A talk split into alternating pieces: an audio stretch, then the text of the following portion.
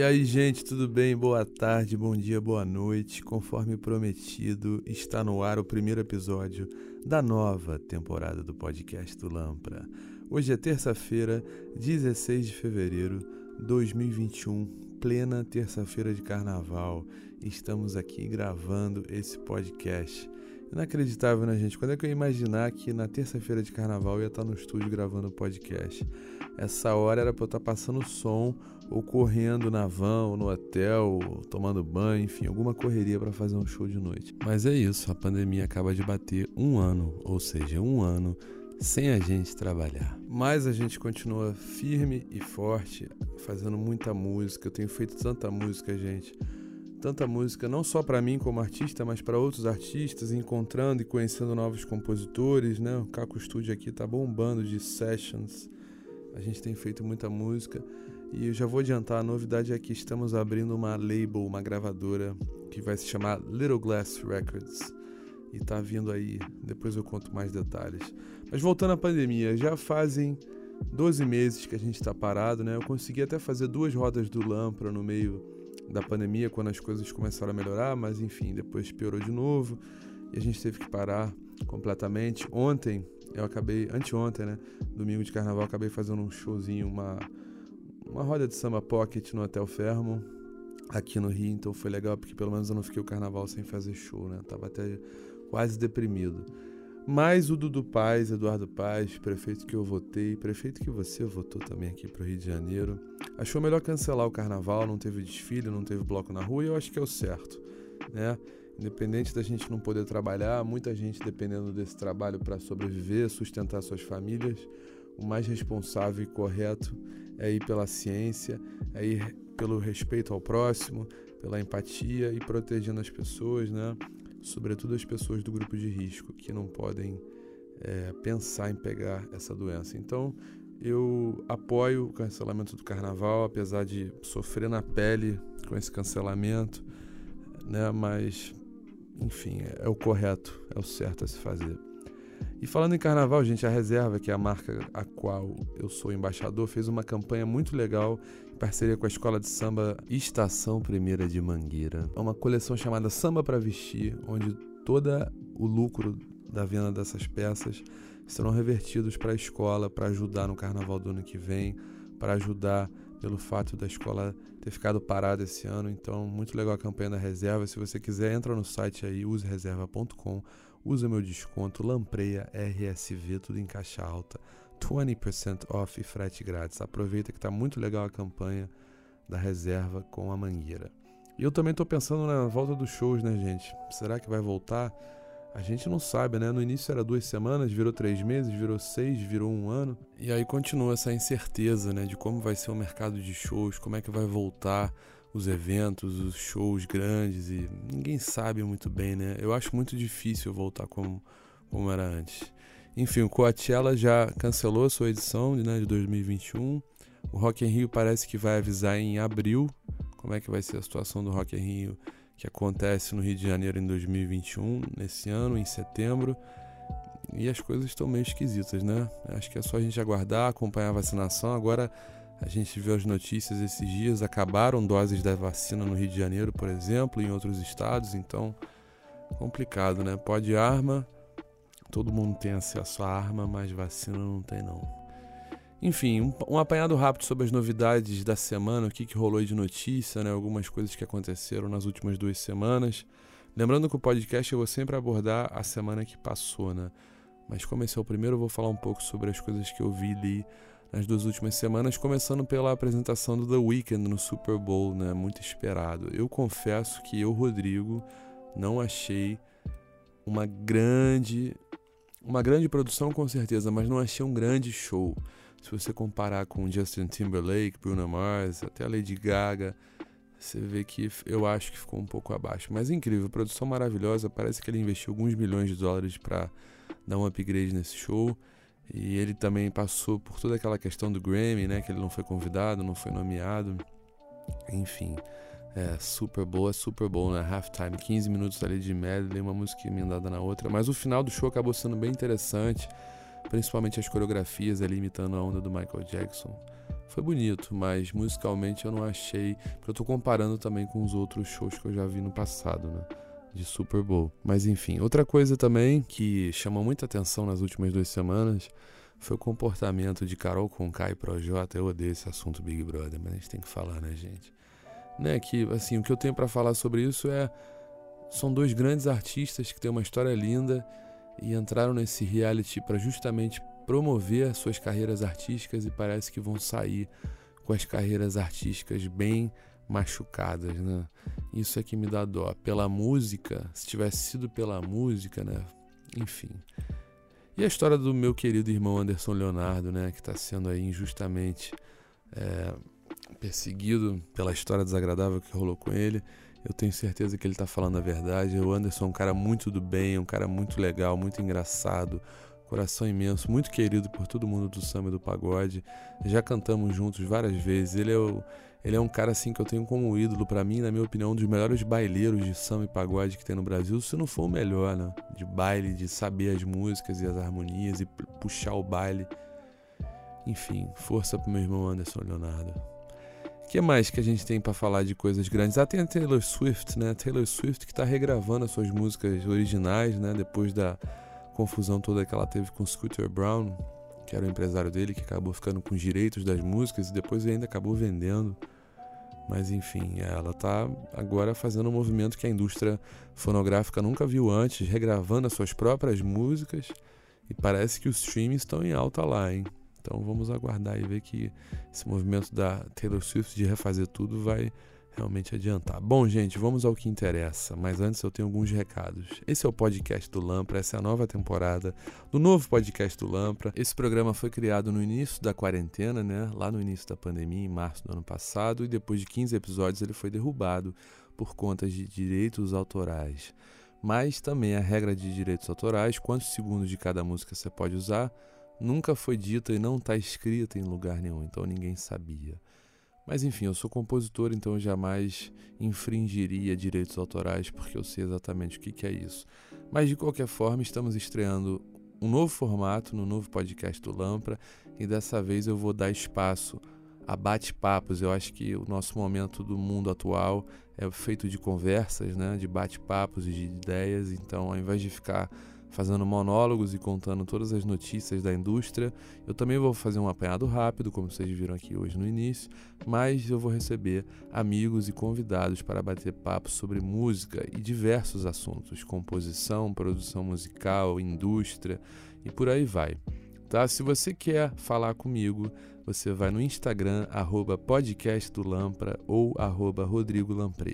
Aliás, eu não me apresentei, né, gente? Eu sou Rodrigo Lampreia, cantor, compositor, artista, músico, empreendedor de música e cultura e agora o seu apresentador na nova temporada do podcast do Lampra, tá bom? Assinem aí o podcast, sigam nas suas plataformas de áudio preferidas. Estamos no Spotify, no Apple Podcasts, Google Podcasts e em todo lugar, então você pode assinar, seguir, curtir, fazer é, a sua, o seu compartilhamento desse podcast para seus amigos, postar nos seus stories, me marcar sempre que estiver ouvindo, tá bom? Isso ajuda muito o nosso programa. Se quiser falar comigo também por e-mail, é contato arroba rodrigolampreia.com.br. Estou aqui diretamente do Horto, Rio de Janeiro, no Caco Studio, no prédio da Caco de Vidro, na Caco House, gravando esse programa. Então, como eu falei antes, gente, esse é o podcast do Lampra, um podcast de música. Aqui a gente vai debater as tendências, novidades, notícias, curiosidades da indústria global da música, mas também vamos agora receber convidados para bate-papos incríveis. Eu tenho aqui hoje meu primeiro convidado dessa nova temporada, ele que é meu sócio no Caco Studio, ele que é DJ, produtor, o cara que nunca mais dormiu, o cara do Michael Douglas, meu irmão, meu parceiro, sócio agora da nossa nova gravadora Little Glass Records, rei dos mashups, adorado por Fatboy Slim e Diplo, formado em Berklee College of Music, meu querido irmão que está à frente também do programa Funk Brasil Entrevista, onde ele conta a história do funk recebendo várias personalidades, tá com o projeto instrumental Chicken from Angola e também faz música para criança. João do Mundo, João Brasileiro, meu irmão, João Brasil, senhoras e senhores. E aí, João?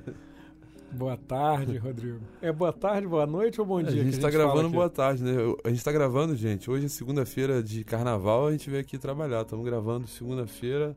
Acho que esse relógio está errado. É 4h15 da tarde. Então, boa tarde. Quase 4h20, né, Rodrigo? Quase 4h20. gente, então, primeira pergunta que eu vou fazer pro João é uma que eu vou fazer para todo mundo que eu receber aqui. E eu queria que o convidado contasse. João Brasil, como é que a gente se conheceu? Eu, eu tava tentando lembrar, não consegui. Então, eu acho que antes da gente se conhecer, eu conheci você através de histórias, né? Tipo, um mito urbano, assim. Mito urbano? É.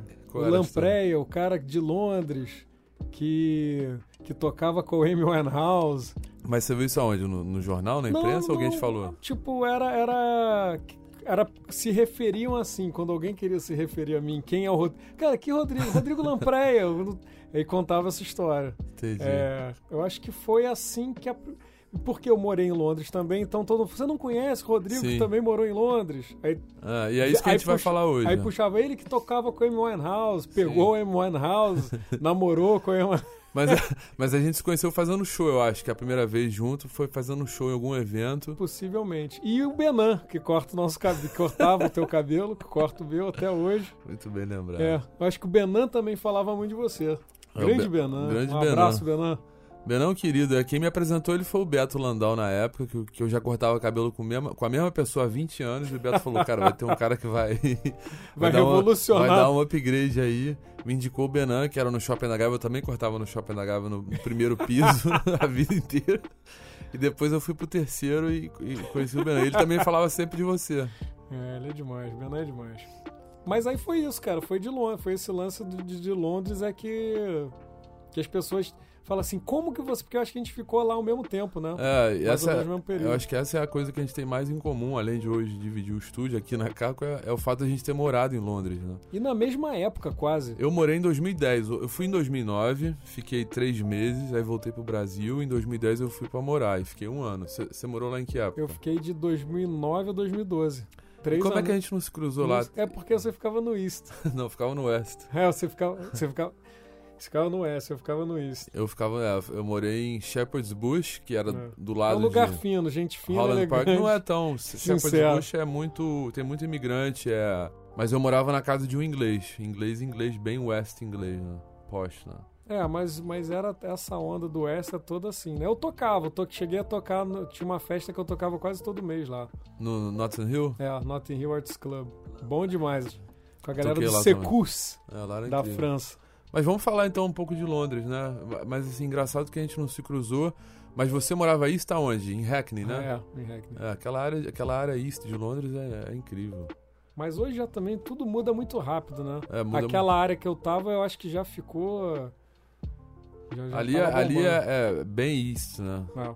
Mas a, a, parte ali que ficou high, hypada ali, o Shortage, é, onde é Brick Sim, Lane que foi ali. subindo, né? Foi subindo a. Tudo ali em volta tem muita galeria de arte, é, muitos prédios novos que construíram ali. Não, e eu ouvia muito som lá, cara, muito show. Tinha muita, muita. Pô, lá é uma cidade musical, né, Rodrigo? É, lá, cidade musical. É, é uma cidade muito cosmopolita, né? Tinha um amigo meu de Minas que morava lá que falava que Londres era a esquina do mundo. Eu nunca esquecia disso, porque tinha gente de tudo que é. Tudo que é país. Tem dia que entrava no metrô, você não ouvia a língua inglesa, né? Sim. Você ouvia as pessoas falando todas as línguas menos inglês. Não tinha um inglês dentro do vagão. Cara, eu fiz um mestrado lá e só tinha um inglês na sala. É isso que eu ia perguntar. Por que, que você foi para lá? Por que, que você foi decidir escolher Cara, na verdade eu tava nessa onda DJ Zara, assim. E lá sempre foi a meca, assim, do, do, é. dos caras que eu gostava. É, as festas mais legais estavam rolando lá, em termos de som, assim. Aí eu falei, bicho, eu preciso ir pra Londres. Aí eu tinha um estúdio no Rio, vendi minhas coisas, minha parte e fui, cara. E aí foi para lá, mas você foi fazer algum curso aí, aí, aí, na verdade, é o seguinte, eu, é, eu dei uma desculpa, eu falei, cara, então já que eu vou, eu faço um mestrado. Se tudo mais der errado, eu fiz um mestrado. Fiz um mestrado, é. valeu pra alguma coisa. Valeu pra alguma coisa. Aí você fez mestrado de quê? Eu fiz design para mídia interativa. Ah, que não tinha nada a ver com música. Que na verdade não, tinha, porque na verdade a minha sala era de pessoas que... de todas as áreas.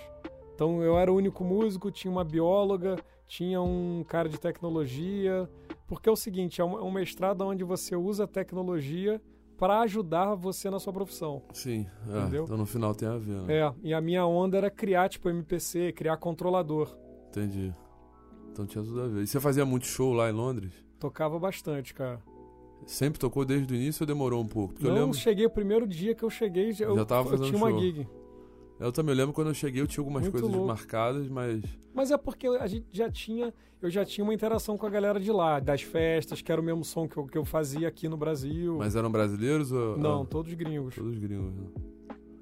É, Londres tem uma comunidade brasileira. Eu descobri que na época que eu morava eram 300 mil brasileiros morando em Londres. É muito, cara, tem muito. Eu fiquei impressionado. E eu descobri também uma legião de músicos, né? De, de, de, músicos brasileiros que moravam lá, porque no início eu fazia muito show de voz e violão. E depois, quando eu fui montar a banda, um amigo meu que eu conheci me apresentou tipo, a um mundo de músicos brasileiros, que eu não tinha ideia que existia, que eu queria tocar samba, né? Sim. E geralmente o gringo não toca samba, principalmente baixo e bateria é difícil, né? Aí eu descobri um bando de músico inglês, é, brasileiro, de tudo que é lugar, menos do Rio, né? Eu era o único carioca. Muito de Minas. Muito de Minas, do Sul, do ah. Nordeste, Bahia, Pernambuco. Mas eu, eu, eu, lembro que eu fiquei impressionado com a quantidade de brasileiro que tinha. Mas você não, você não se dava, você não, você não, você não andava muito com brasileiro, brasileirado. Eu, eu andava porque eu tinha meus amigos que moravam lá.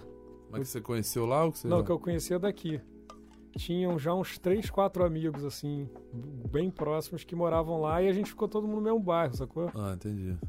Aí e... tinha, tinha uma galera, tinha ah, um bonde. Já tinha um bonde formado. E você fazia show aonde lá? Fazia mais show em East, esse lugar que você falou? O, o, o East, o, é... o Arts Hill, né? O Notting Hill Arts Club. O Notting Hill Arts Club era o único do West que eu ia. E, e, no East você fazia muito aonde? No East tinha muito, eu fazia é, semanalmente o Floripa que era o Favela Chic. Que, vir, que, que Favela, Favela Chic, Chic virou, Floripa. virou Floripa. Eu cheguei exatamente quando tinha acabado de virar. Em Old Street, né? Em Old Street, é. Em frente à, à estação de trem. Exatamente, eu lembro. No, eu toquei muito ali, toquei num lugar que tinha ali perto, que era da Vice, não sei se ainda é, o Old Blue Last. Sim. Eu toquei ali algumas vezes também, que era bem maneiro. É, ali, ali tinha 500 venues, é. né? East era venues casa de show, né? Sim. Tinha Impressionante. E fora que eu tocava muito pela Europa, cara. Então eu é. fiz muito show em Portugal, tocava em Portugal. Quando eu falo show era mais festa, né? É, e tocar na Europa morando em Londres é como se fosse como se estivesse tocando pelo Brasil, né? Sim. As distâncias. Chegava é em Portugal pertinho. em uma hora e meia, Lisboa, Amsterdã uma hora. Eu também cheguei a fazer uns shows fora também. O mais longe que eu fiz foi no Chipre. Chamaram a gente pra fazer um show no Chipre, né? Aquela ilha que é no sul da Grécia. Cara, eu lembro que eu cheguei na na cidade tinha cartaz com a minha foto, a cidade inteira. O nome da cidade Você era. Foi o primeiro brasileiro. É, não vou lembrar o nome. Cara, foi incrível esse show. Foi. É, Nicosia, não, Nicosia era a capital. Não vou lembrar o, o. Chipre é Cyprus? Cyprus. Cara, eu tinha um amigo da minha faculdade que era é. de.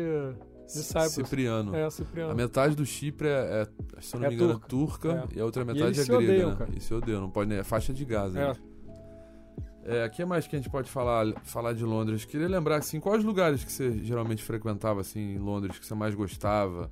Lugares Cara, que tinham a ver com arte, com música. Onde é que você ia ver show? Cara, eu Quais via... as jam sessions que você frequentava? Cara, alguns lugares incríveis, cara. Eu morava perto do Café Otto. E o Café Otto era tipo jazz mais experimental, assim, jazz mais, mais, mais avant-garde. Sim. Que era bom. Às vezes você chegava tinha só uma japonesa gritando com um pedal de distorção, sacou? Sério? era muito bom, cara. Tinha umas coisas muito boas, interessantes, assim. Na Tate tinha muita coisa que eu. Que, que Na Tate, é, tinha. Eu ia muito, mas em mais em exposição, não som. Barbican, muito, cara. Muito show Barbican, Barbican. Barbican é maravilhoso. Maravilhoso. E tem muito brasileiro que faz show lá. Tipo o Gil, toda Sim. vez que vai para Londres, o show é eu quase vi o, sempre Eu vi o aniversário do Hermeto Pascoal lá. É incrível. E é um, centro, um centro cultural é. o Barbican. É muito maior do que só uma casa de show, né? Sim. Acho que eles dão aula também, tem workshops e É como exposição. que, que quiseram fazer aqui no Rio. É. Tem o Cidade da, da Música. Ah, Cidade da, das Artes. Das Artes. Mas é, um, é, é, nessa pegada, assim. Mas muito bom, cara. E acústica foda, shows ah, foda. Tudo...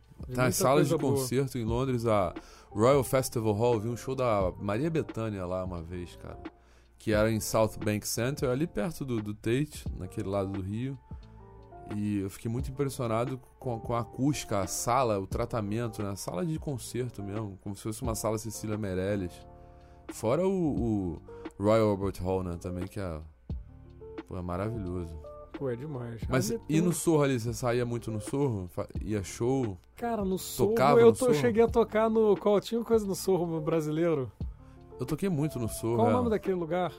Que tinha que os brasileiros tinham churrasco e Tinha o Guanabara, mas não- Guanabara. Mas, não, era. É, perto do. Guanabara é. ali pertinho. Holborn, né? É, quase perto. É. Eu também toquei lá. Eu Tô- fiz uma temporada com Santa Clara lá. Eu e Beto Landau em, em agosto de E lá era, engra... 2012. lá era muito engraçado, cara, cara, era o cara saindo do trabalho meio perdido, não sabendo onde tá pra comer uma picanha brasileira e depois um show. É. E segunda-feira eu lembro que tinha um forró e o público do forró eram todos os motoboys, garçons, esse pessoal brasileiro que trabalhava em Londres, Sim. morava mais afastado, e segunda era o dia deles no Guanabara. Era um forró da pesada, assim. Imagino. É, Aí é o som de verdade, né? São pessoal que morava lá, né? Aliás, Sim. tem muito tem muito forrozeiro lá. Eu lembro que eu conheci uns- um pessoal muito bom de, de, de forró, de música nordestina em Londres, que já tá lá há anos, faz show em Paris. e- Tem uma galera muito boa lá. Imagino. E, e Ronnie Scott, você ia também? Ronnie jazz? Scott eu fui. Eu não fui muito, porque era, era- geralmente era caro, assim, o ingresso, eu lembro, era caro e tinha que buscar bem antes. É, isso era o main show, pequeno. né? É. Porque lá, lá, lá tinha. Tinham dois shows. Tinha o show principal, que na maioria das vezes davam sold out sempre. Aí tocava. Aí você tinha Ivan Lins, é. tinha Chaka Khan. Pô, tinha Eu assisti o Steve Gadd lá. Ah, Steve tá. Gadd com o. Muito show bom ali. Chico Jo- mesmo. Joey De Francisco no B3, monstro. Esses shows eram caros e esgotavam. É. Mas quando acabava esse show, que tinha o As O da galera. Late Night Session, que era apresentado por um cara de Nova York, que depois, quando eu voltei em Londres, depois da época que eu morei, já não tava mais lá. Mas era um americano, que era o cara que botava o sult assim e, e apresentava as jam sessions, e era só jam session. Todos os músicos de jazz ingleses que queriam se destacar na cena do jazz tinham que ir lá participar da jam session. Então ficava assim, geralmente era um trio, né? Baixo, é, upper bass, né? E, e- piano. E ficava aquela fila de. Principalmente de sopro, né? Cinco, seis saxofonistas esperando a hora pra esse cara. Acho que era Michael o nome dele. Enfim, chamar a galera. E ali era o, era o, era o hotspot do- dos, dos jazz musicians. Eu lembro que tinha. Eu ia muito, né? Eu ia muito com o Moisés, meu amigo, madrugada. E, cara, eram se- quase sempre os mesmos caras, assim, músicos da- da- do mais alto nível. Imagino. Pô, mas tocando muito aqueles ingleses, né? Porque o- os ingleses, o sonho do- dos, dos- dos músicos de jazz inglês é tocar que nem os americanos, né? Uhum. Você até tava falando outro dia sobre a Sim, Berkeley, né? Que você sim. falou que tinha muito. Cara, tinha uma jam session dessa também, que era no Wallace, Aonde em? Boston. Ah, em Boston. Wallace em Boston. Ah, o, aquele perto da tua casa. É, que tinha. Que todo lugar que, que tem muito música, ainda mais de faculdade de músico próximo, tem esse lugar que, que a galera vai ali, sangue no olho, quer matar Sangue o outro. no olho, né? exatamente. exatamente. É, é briga de cats que eles chamavam. E deixa eu te perguntar outra coisa. E, e sobre a cena britânica? O que, que você viu? O que, que você aprendeu de, de- da, da música britânica? É, o que, que você acha? O que, que você vê de bom na música britânica? O que, que você conseguiu perceber em termos de características, sonoridade, ou até de comportamento dos músicos ingleses, assim? Cara, eu vou te dizer que eu fui exposto a uma quantidade de folk que eu nunca tinha sido exposta na vida. Aquilo fala, cara, existe esse estilo, É, esse estilo é grande, esse estilo é importante para esses caras aqui. é. Então o folk foi sempre uma coisa que eu ouvia meio meio a contragosto, assim, nunca eu foi fez minha cabeça. Mas em Londres me deu uma eu, eu continuo não gostando, mas pelo menos deu uma importância assim que eu olho aquilo com outro olhar, assim, que é Você muito- lembra de algum artista do folk de lá? Cara, eu lembro Mum, Mumford and Sons, que Ah, depois Mumford ficou gigante, Sons, eles é. estavam no início ainda. Cara, tem um, acho que o tecladista do Manfred and Sons é cunhado de uma amigona minha de, de, de Londres, da Natasha. Ele era um cara da galera Era um ali, cara da que estudou galera. a banda de, de, de- É. da- do- Estudou com ela, lembrei agora da história, estudou com ela no boarding school que ela fez lá em, não sei se foi Bristol ou Leeds, sei lá, não lembro agora. E, e ele tocava na, no boarding school, ela Sim, cresceu, o cara, o cara ficou gigante do nada, ia pra, pra Glastonbury e tal. Hoje em dia eles tocam em Glastonbury. Do nada. Se falar isso de você um dia, você vai, você vai ficar irritado. Pô, o Lamprey, do nada, e fez um nada. sucesso. O cara tá há 20 anos ralando. Tô- com certeza eu ouvi o Manfred tô, sei lá, tocando na Do- rua, do nada ali é foda, naquelas né? feiras, sacou? Do nada, o cara... Portobello Road, né? Do nada. Ninguém vê né, o esforço que tem por trás. Né? Mas o mas, que mais de Londres? E, mas o que, que você via de diferente, assim, comparado à música brasileira? O que, que você acha que era a maior diferença da, da cena britânica, inglesa, é, para a música do Brasil? Ou até europeia, né? Já que você viajava Sim, muito, cara, fazia muito, muito show fora. O rock é o, é o, DNA ali, né, cara? Tem uma coisa roqueira. É, eu virei músico por causa do rock inglês. É, porque o, o... os caras têm esse lance com rock. Não tem jeito, né? Muito forte isso pra eles. Muito forte. Começar pelos Beatles, né? Sim. Que foi grande explosão é do meio samba dos caras. É. Imagina que pra gente tipo, ir pra lá, pra ver, é a gente vendo, entrando num pub ali na é. esquina e vendo um trio de rock de, de Londres, sabe? British Rock. Eles têm muito essa. Eles amam isso, cara. É. Então isso foi impactante. Na cena de eletrônico, assim. É isso que eu ia te perguntar. Aí na cena cara, dubstep, tava voando, tava gigante. Dub, tudo era dubstep. Tem algum artista, algum DJ, produtor inglês que você gosta, que você é fã, que você gosta do trabalho? Cara, algum inglês que eu sou fã, que eu gosto de trabalho. Eu gosto muito do Fatboy Slim, né, cara? É, Fatboy Slim, isso que ele tava lembrando dele. É. Acho que o Calvin Harris também é inglês. Né? Calvin Harris é inglês. Eu vi, eu vi é. show do Calvin Harris como ainda cantando, não era, não era DJ. Ele é incrível. A gente assistiu o show dele, show mesmo, banda. Ele é incrível. Ele era indie, assim. Era tipo, indie, é. Virou mainstream total, né? é. né? Aliás, aquele disco dele, Waves, eu, eu acho incrível aquele álbum. Eu acho Calvin Harris um dos produtores de música pop, assim, um dos meus favoritos, sem dúvida nenhuma. É. Acho ele incrível, cara. Fatboy Slim eu gosto muito porque ele é mais old school, mas, cara, as ideias, ele foi muito inovador pra época, assim. E você teve uma história com ele, né? Tive... Qual é a tua história com o Fatboy Slim? Cara, eu fiz uma... Ele, quando veio ao Brasil, começou a tocar mashup meu, ele, ele pirava, assim. Ah, eu lembrei disso, eu vi ele falando na entrevista, ele falando dos teus mashups. E aí ele começou a me seguir e tal, aí quando rolou o Rio Choque, da banda ele pirou no som, falou, cara, eu quero botar no meu álbum... Moleque Transante.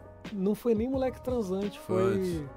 Não, não, foi, foi durante, mas foi outra música do, do EP, eu acho que foi Sensualizar. Que aí fez, aí foi ele com Cal Cox, eles fizeram um remix. Que foda. É, ficou bem foda. Você fala foda. com ele até hoje ou não? Cara, eu mandei um e-mail, sei lá, um ano atrás, falei a última ah. vez com ele. Mas volta e meia eu troco uma ideia. Gente boa, cara. Legal. Ele, ele, mora em Londres ainda, sabe? Não, ele mora em Brighton. Ah, em Brighton. É, ele não mora em Londres, não. E o que, que você acha que Londres te ensinou, assim, musicalmente? Que você aprendeu, que você talvez você nunca teria aprendido no Brasil? O que, que voltou na bagagem de lição? Dark side of, da música. Dark side, né? tipo, a música deprê, pesado, e aquilo fazendo sentido. É. Saca? Uma coisa é você ouvir um Radiohead, tipo, na praia, e outra coisa é você ouvir ali com aquele clima 4 horas Exato. da tarde, de noite. Escuro já, escuro, né? Escuro, chovendo. Exatamente. Aquilo faz um sentido Faz um sentido, é. maior, é. assim, você fala, caraca. Oasis também, tem umas músicas do Oasis que eu penso É bem chuvoso, né? É, é um lugar... É, agree. É, se você é uma pessoa praiana, assim, esquece. É o último lugar que você tem que pensar em ir. É, porque eu acho que tem tudo a ver, né? O, o, a inspiração da criatividade dessa galera que mora lá, que nasceu lá. É outra é atmosfera preto, da nossa. Sacou? Vestir preto e, cara. Reflete totalmente na música, né? É. Reflete em tudo, na arte, na música, nos artistas. Você é. vê o.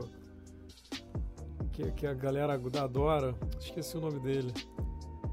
Super pop, artista inglês? plástico. É, inglês. Cantor? Não, não, artista plástico, do que faz o tubarão cortado. É, a vaca cortada ao meio. Não sei. Deixa eu rolar. Não sei quem é. E teve algum show marcante assim que você viu em Londres que é inesquecível para você? Eu, eu, tive vários. Cara, eu tive vários, cara. Fala aí alguns. Quem é, muito no South Bank Centro também eu via show. Um dos que eles fizeram uma retrospectiva. Eu gostava dessas coisas, principalmente dos museus ou, da, ou dessa, desses, desses lugares tipo Barbican quando eles faziam uma, uma homenagem a alguém, assim. Então teve o do John Cage, cara. E eu vi várias peças. Teve do Varese também. A do Varese foi foda. O Edgar Varese, que é um Sim. compositor francês que eu adoro. Música eletroacústica porrada, assim. Pô, então era... E eles reconstroem aquilo de uma maneira bizarra. Com a orquestra do jeito que era, com o instrumento uhum. que o cara usava na época, em mil, sei lá quanto, sacou? Então uhum. era... Tinha umas coisas assim fantásticas. E festival? Você ia muito? Festival não? fui. Chegou aí no eu Glastonbury? To, eu toquei no. Não, Glastonbury não. Eu, eu toquei no Lovebox. Lovebox é irado. Lovebox é irado. Tinha o. A Victoria Park, né? É, no Vitória. Field Day. Pô, o Field Day era maravilhoso. Era bem indie, assim. Tinha tudo que era The XX começando, Sim. essa galera bem no início. Então era bem maneiro, cara. Eu acho que eu vi no Lovebox o. Não vou lembrar agora, tipo um XX, aqueles caras, o. Phoenix. Ah, o Phoenix. Mas eles são franceses? Eu vi o né? Phoenix, eu, eu tava nesse show. Então a gente tava nesse show. Eu tava nesse show. Foi 2010. Sim, eu tava lá, eu vi esse show.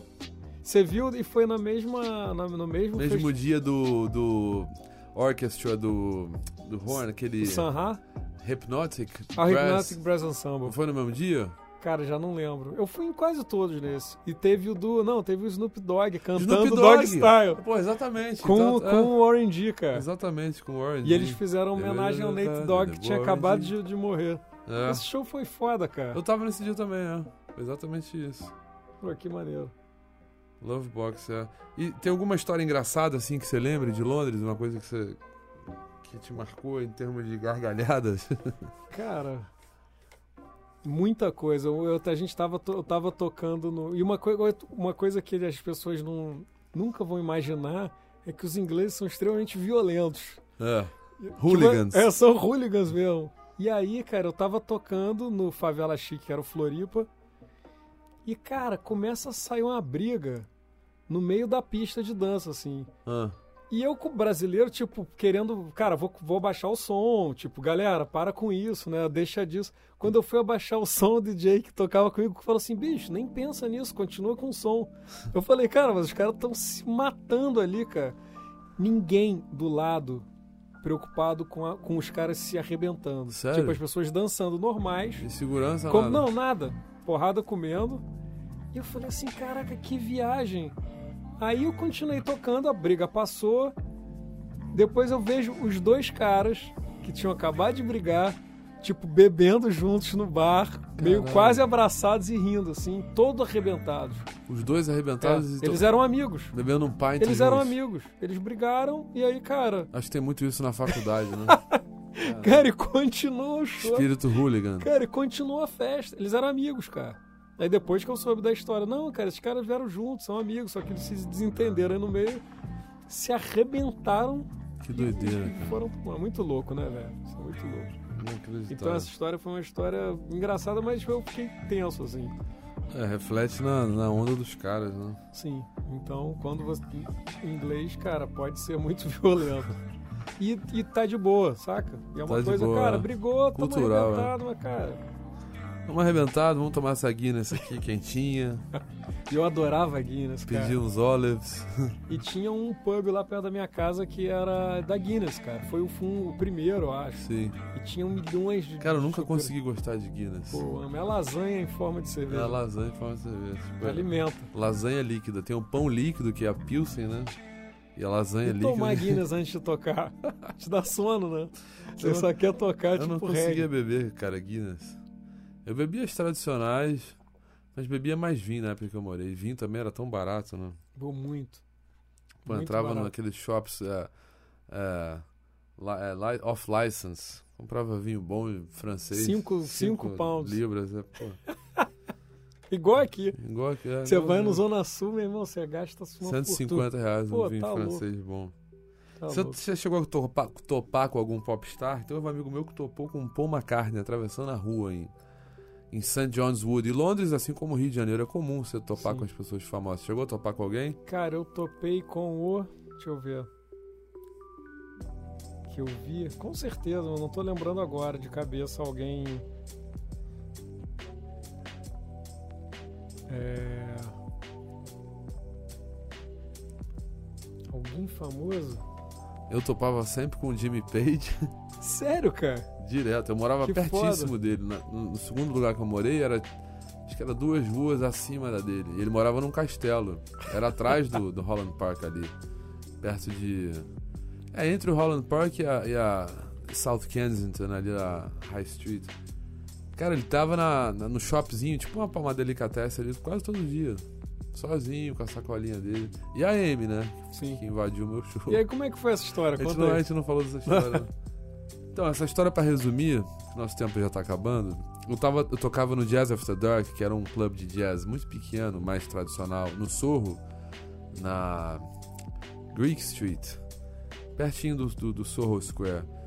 E tinha uma gig lá semanal, tocava samba, MPB, sambalanço, até uns pagodinhos tinha, já, já com banda. Só que era uma casa pequena, de 50, 60 lugares, semanal. E um dia eu tava tocando nessa, nessa temporada. E a Amy chegou, entrou dentro da casa no meio do show. Só que qual é a história? Antes disso tudo, é, essa casa de jazz, Jazz After Dark, tinham vários quadros pintados dela na parede. Praticamente a casa de show toda era quadro dela pintado, porque o dono. Mas dela, retratos dela ou quadros que ela pintou? Não, que o dono pinta, o dono da casa era pintor também e pintava quadros dela, Entendi. só imagens dela. Pintava aquarela, não sei exatamente qual era o nome daquela tinta. E ele era israelense. Ele era marido da, da outra dona, que era a, a Mrs. Brigitte, que era uma inglesa. Eles eram os donos daquela casa. E ele era muito fã dela. E ele me dizia que ela frequentava o Jazz After Dark. Só que eu nunca acreditei nisso. É, porque chegou um, um, ponto que a, a casa estava bombando tanto, porque era pequena, muito brasileiro vinha me assistir, uhum. eu tava lá toda semana, virou um boca a boca ali. E tinha uma área do lado do palco, uma cortina, como se fosse uma área VIP, que ela, à medida que foi bombando, e eu ganhava o dinheiro da porta, né? Era o door money, a bilheteria. E eu queria vender mais ingressos. Ela não deixava eu usar esse VIP area, que era simplesmente uma salinha bem mais aconchegante, com carpete, uns sofás mais chiques e cortina e tal. Era bem mais, você via que era uma coisa mais arrumada. E a, a Brigitte não deixava eu usar porque ela alegava que a Amy podia aparecer a qualquer minuto. E ali era e dela. se a Amy chegasse, aquela sala era só dela. Só que, porra, passou dois, três meses e nunca veio Amy. e eu nunca podia vender ali aqueles mais, sei lá, seis, dez ingressos que ia fazer uma, uma diferença no final, né? E eu nunca acreditei nisso. Só que um belo dia ela realmente apareceu. Irado. E no meio do show. E aí ela entrou eu vi pelo cabelo, né? Porque ela tinha aquele uhum. aplique, né? Aquele coque, sei lá como é que é o nome daquilo. Enfim, dava para ver aquele cabelo e tinha um degrau. Então eu vi o cabelo primeiro e eu tocava olhando pra porta, sentado, tocando violão. Esperando a, a, galera, os pagantes é, entrarem. Exato, rezando pros pagantes entrarem. Mas nessa época já tava bombado já. Oh, que bom, é, foi, já tava no, no auge ali. Tinha até fila, enfim. Aí ela chegou com dois seguranças atrás, dois caras gigantes atrás dela, Assim, você via claramente que eram seguranças imensos. E ela sozinha. E ela e tinha um corredor na entrada que dava direto do, da entrada da casa pro palco, né, para onde eu estava sentado. Ela veio andando na minha direção, olhando no meu olho, os seguranças atrás. Eu falei, quer saber? Eu vou falar agora. Falei no microfone, Amy, do you wanna sing one with us? e ela, cara, nem pensou, ela veio direto na minha direção.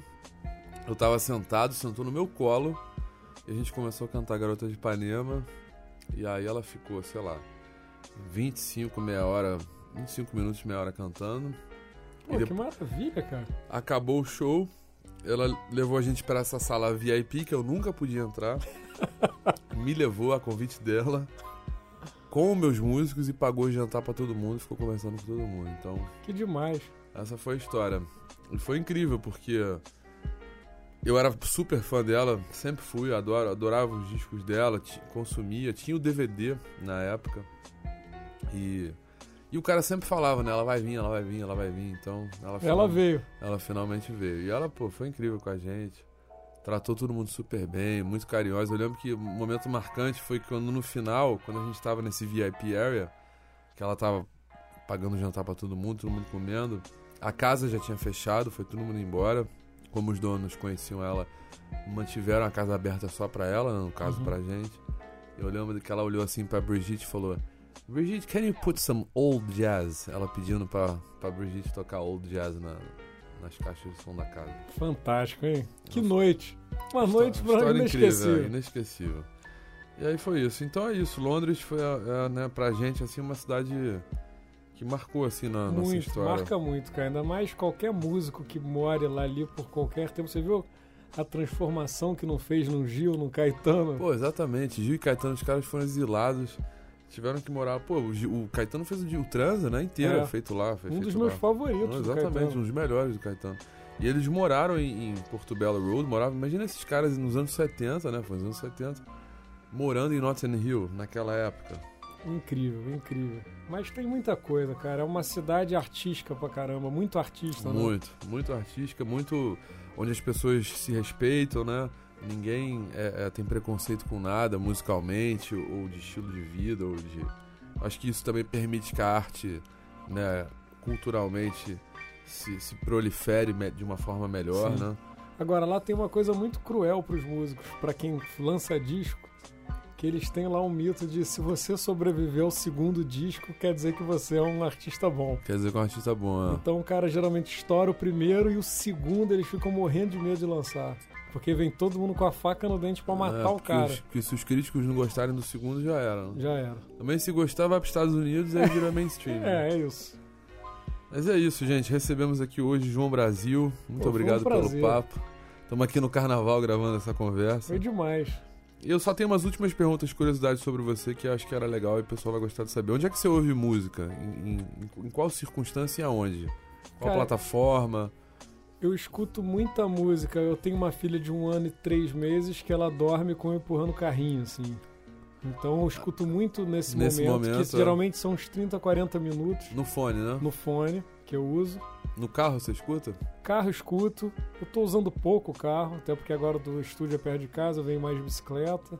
Mas tenho ouvido pouco. Aqui no estúdio você não para pra escutar música ou para? Para, né? Hoje eu cheguei e estava escutando é, música. Eu, agora eu tenho escutado mais, cara. Ultimamente eu tenho escutado mais. E você ouve mais o quê? Spotify, YouTube, outra eu acho plataforma? Que um pouco de tudo. Spotify, YouTube, Bandcamp também. Ah, eu você gosto... ouve o Bandcamp? Ouço. E Tem... rádio você ouve ainda? Rádio Mac só. Só Mac? Só Mac. É uma boa rádio.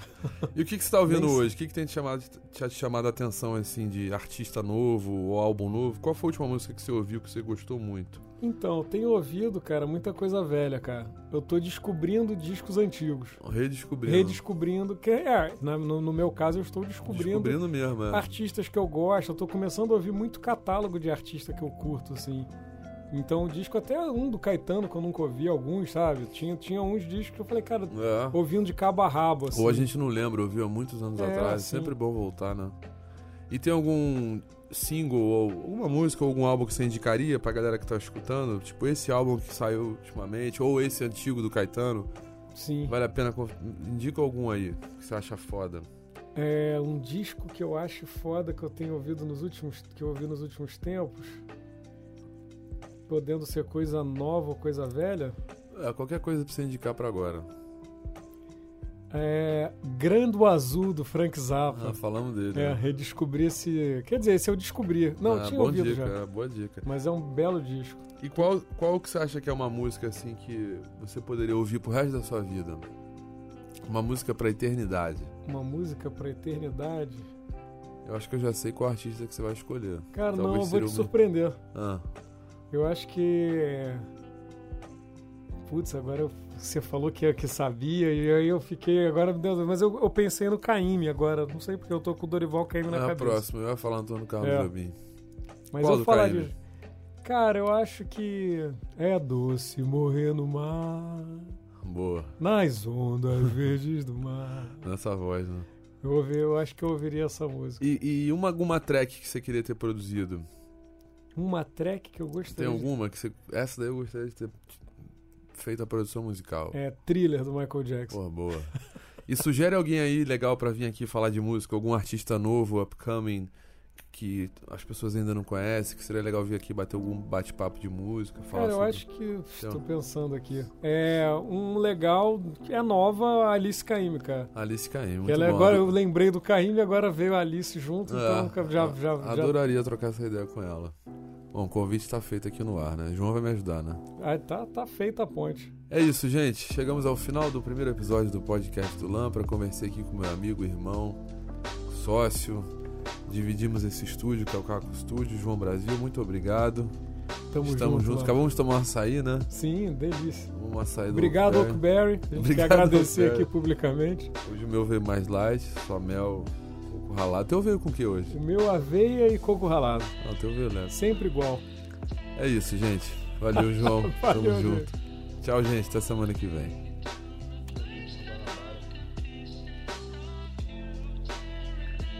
Podcast do Lampra.